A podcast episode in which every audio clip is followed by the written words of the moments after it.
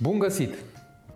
Ascultați podcastul Bine zis, produs de Volters Kluwer pentru cei care vor să comunice mai bine în viața profesională și personală. Sunt Mihail Dinu și prin experiența mea ca avocat vreau să vă ajut să învingeți și să convingeți.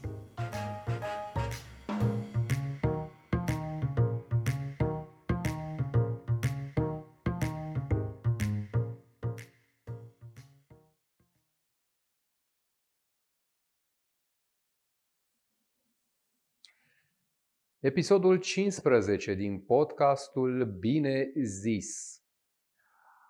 Episod care va încheia primul nostru sezon. Motiv pentru care vă mulțumesc că ați fost alături de noi, pentru că ați început împreună această călătorie pe drumul către argumentare, negociere, oratorie și vă invit să continuăm și în sezonul următor același drum în care vom aprofunda cu surprize, nu le devoalez momentan, tot ceea ce înseamnă aprofundarea tehnicilor de negociere și de oratorie. Dar episodul de astăzi, pentru că până acum, în toate cele 14 episoade, ne-am ocupat de principii, de tehnici, de metode prin care încet, încet să construim oratoria, negocierea. Episodul de astăzi va fi unul al artificiilor, așa cum l-am intitulat.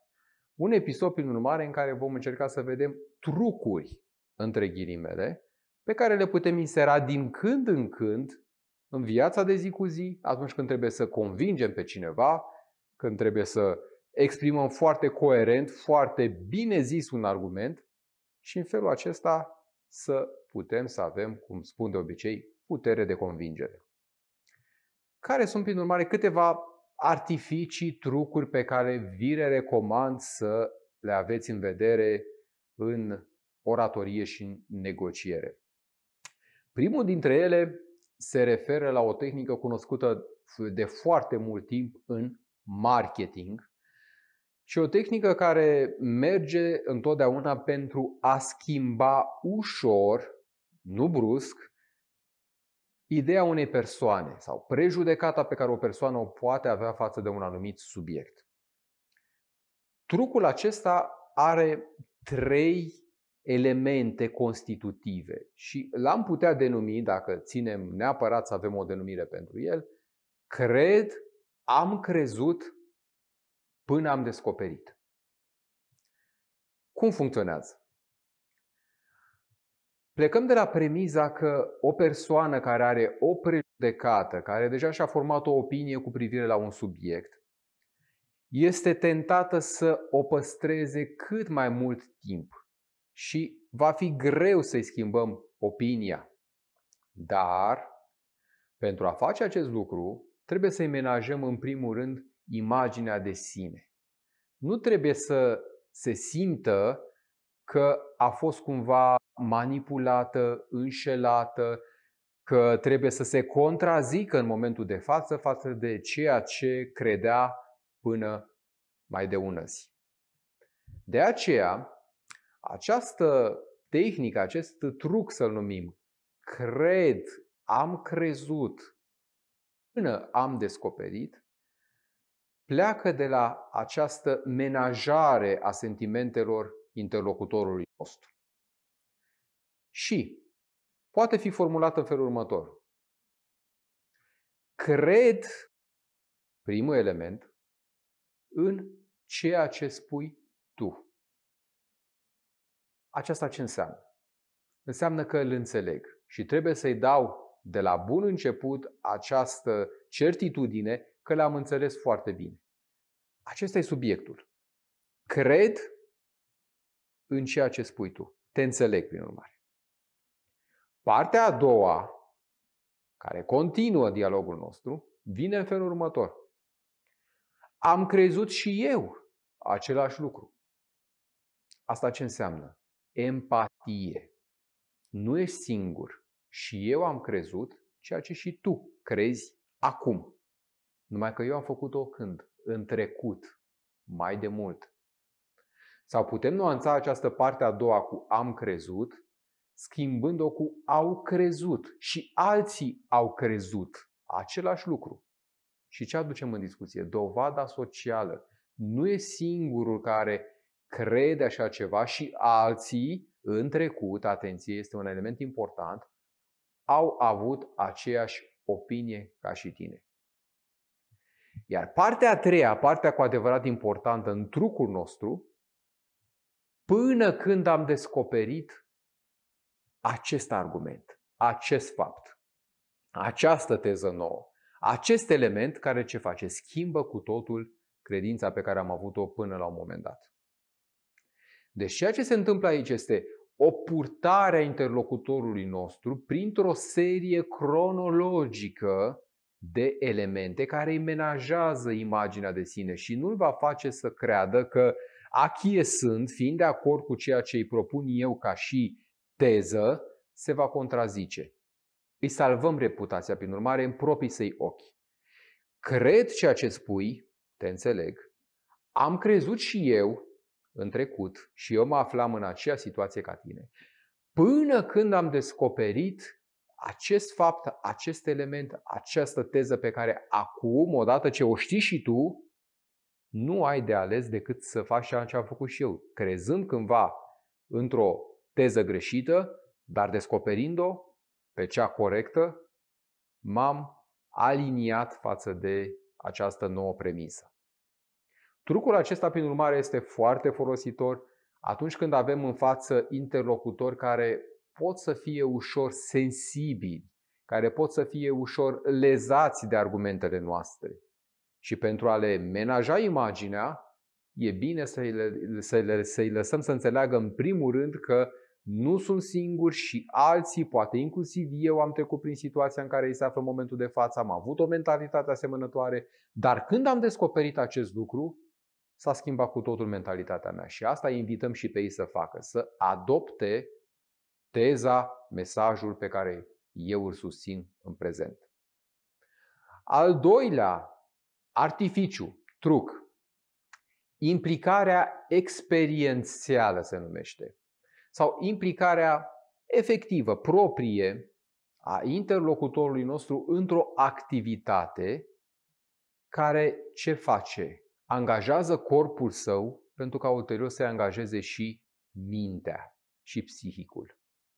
Și aici, studiile au arătat că atunci când ne aflăm într-o negociere, într-un proces de convingere a unei persoane și îi lăsăm în față o foaie de hârtie, un pix și îl rugăm, îl îndemnăm să scrie anumite lucruri care îl apropie de teza pe care noi dorim să și-o însușească, asupra căreia se poartă negocierea.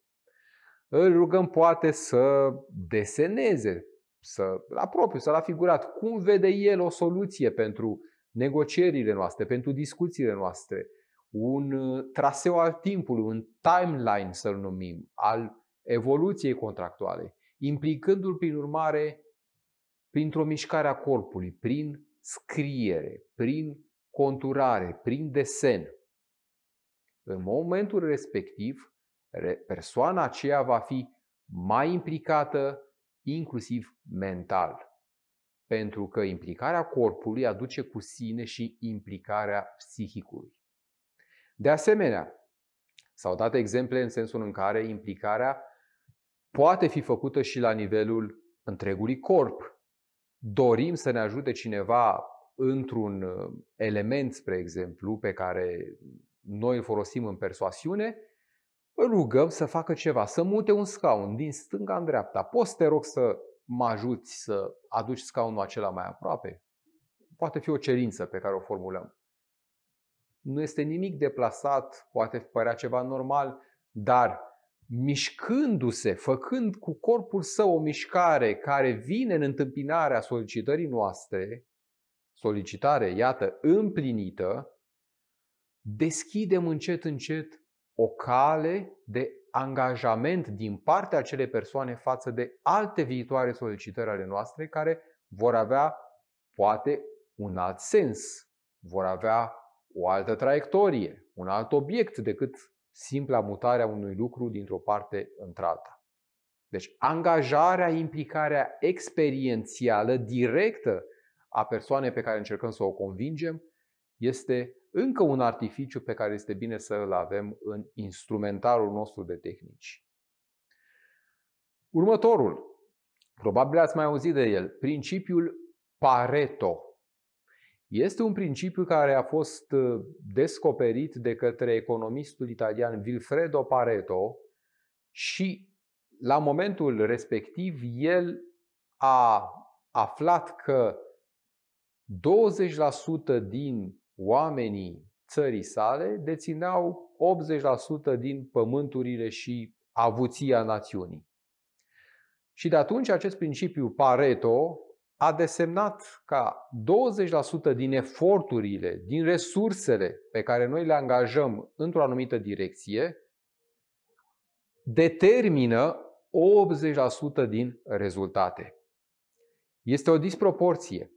Însă, ceea ce noi trebuie să conștientizăm este că în orice negociere, în orice element care are ca obiectiv final persoasiunea, trebuie să identificăm și să ne concentrăm asupra acestei proporții minoritare de 20%, care reprezintă însă esența. Identificând cei 20% și concentrându-ne asupra lor, vom obține 80% din rezultate. Deci efortul nostru este răsplătit cu atât mai mult cu cât vom ști să identificăm baza, esența în negociere. Următorul truc sau artificiu, puterea lui 3. Și veți observa că de foarte multe ori în argumentare, în prezentarea unei uh, statistici, în prezentarea unor mesaje, se folosește enumerarea. Și iarăși de foarte multe ori, enumerarea aceasta vizează trei elemente, trei categorii, trei puncte de reper. De ce? Pentru că s-a descoperit capacitatea noastră de a înțelege și de a asimila este limitată la un anumit număr de informații. Iar trei pare a fi o cifră ideală. Deci atunci când încercăm să convingem data viitoare cu privire la un aspect, putem începe în felul următor. Sunt trei lucruri pe care trebuie să le reținem ca fiind esențiale în această discuție. Primul, al doilea, al treilea. Enumerarea în sine ajută pe celălalt să le asimileze ușor, să le vizualizeze și în cele din urmă să achieseze, să fie convinsă de justețea pretențiilor noastre. Următorul artificiu care are legătură cu această enumerare este reducerea opțiunilor. Gândiți-vă la situația în care aveți de cumpărat o mașină și vânzătorul vă pune în față un paletar de culori. Ce s-ar întâmpla dacă acest paletar de culori ar conține câteva sute de nuanțe? Ați fi copleșiți. N-ați ști de unde să alegeți, n-ați ști care este varianta mai bună între acel albastru pal și acel albastru care seamănă cu o culoare a cerului într-o zi de vară și acel bleu care duce către un alt albastru al cerului într-o zi de primăvară și așa mai departe. Deci, nuanțele coloristice care pot fi dintre cele mai diverse, opțiunile, prin urmare, pot să ne copleșească și pot să ne determine ca în cele din urmă să întârziem decizia sau chiar să o refuzăm la un moment dat mergând pe o variantă simplă. Știi ce? M-am, m-am zăpăcit cu totul, nu mai știu ce să aleg. E bine, nu veți găsi atunci când veți cumpăra o mașină sute de nuanțe de culori, tocmai pentru că vânzătorii cunosc acest principiu. Cunosc că pentru a convinge o persoană este suficient să reducem opțiunile. E suficient să ne punem în față un paletar poate de 7, 8, 10 culori, cel mult. Dar în cazul mașinilor, după cum bine știți, Variantele de culoare sunt de obicei 3 sau 4.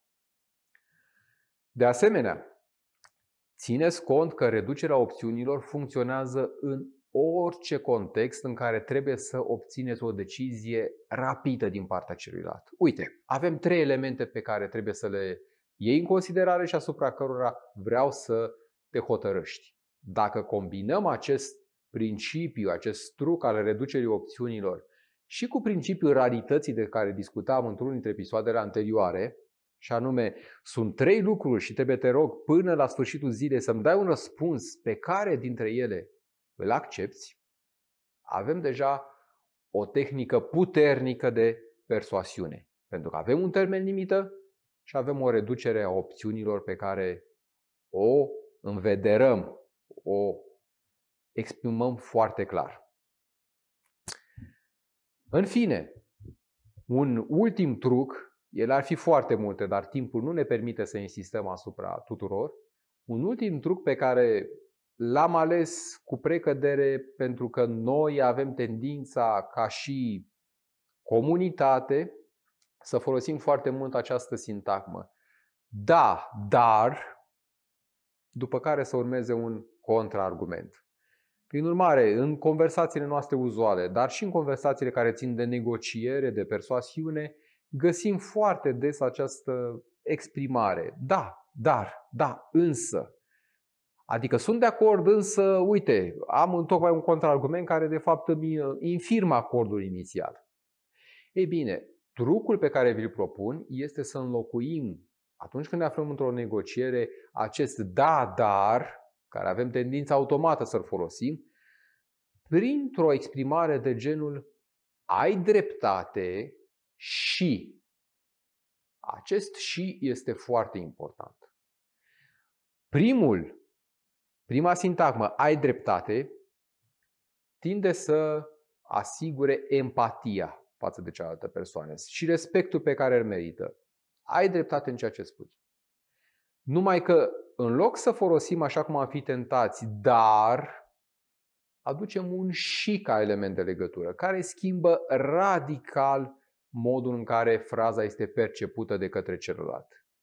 Câtă vreme, spunând un dar, deja celălalt știe că urmează un contraargument care infirmă cu totul teza lui, spunând și, deși după, această, după acest element de legătură ar putea urma exact aceleași cuvinte pe care le-am folosit după dar, simpla existența șiului ca element de legătură face ca în mintea celuilalt acest ai dreptate să fie corelat cu următoarele cuvinte, cu următoarele argumente pe care le aducem, chiar dacă ele în cele din urmă contrazic un pic dreptatea lui.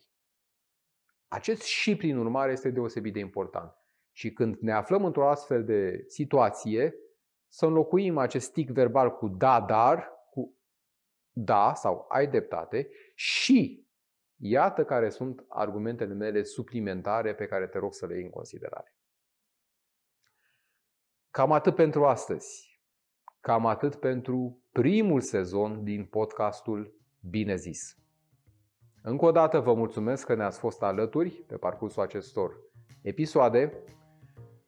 Orice sugestii sunt binevenite. Vă invit să vă abonați în continuare la podcastul nostru pentru că urmează un sezon nou în cadrul căruia, așa cum spuneam, vom avea surprize. Până atunci, când ne vom revedea cu bine, să aveți putere de convingere.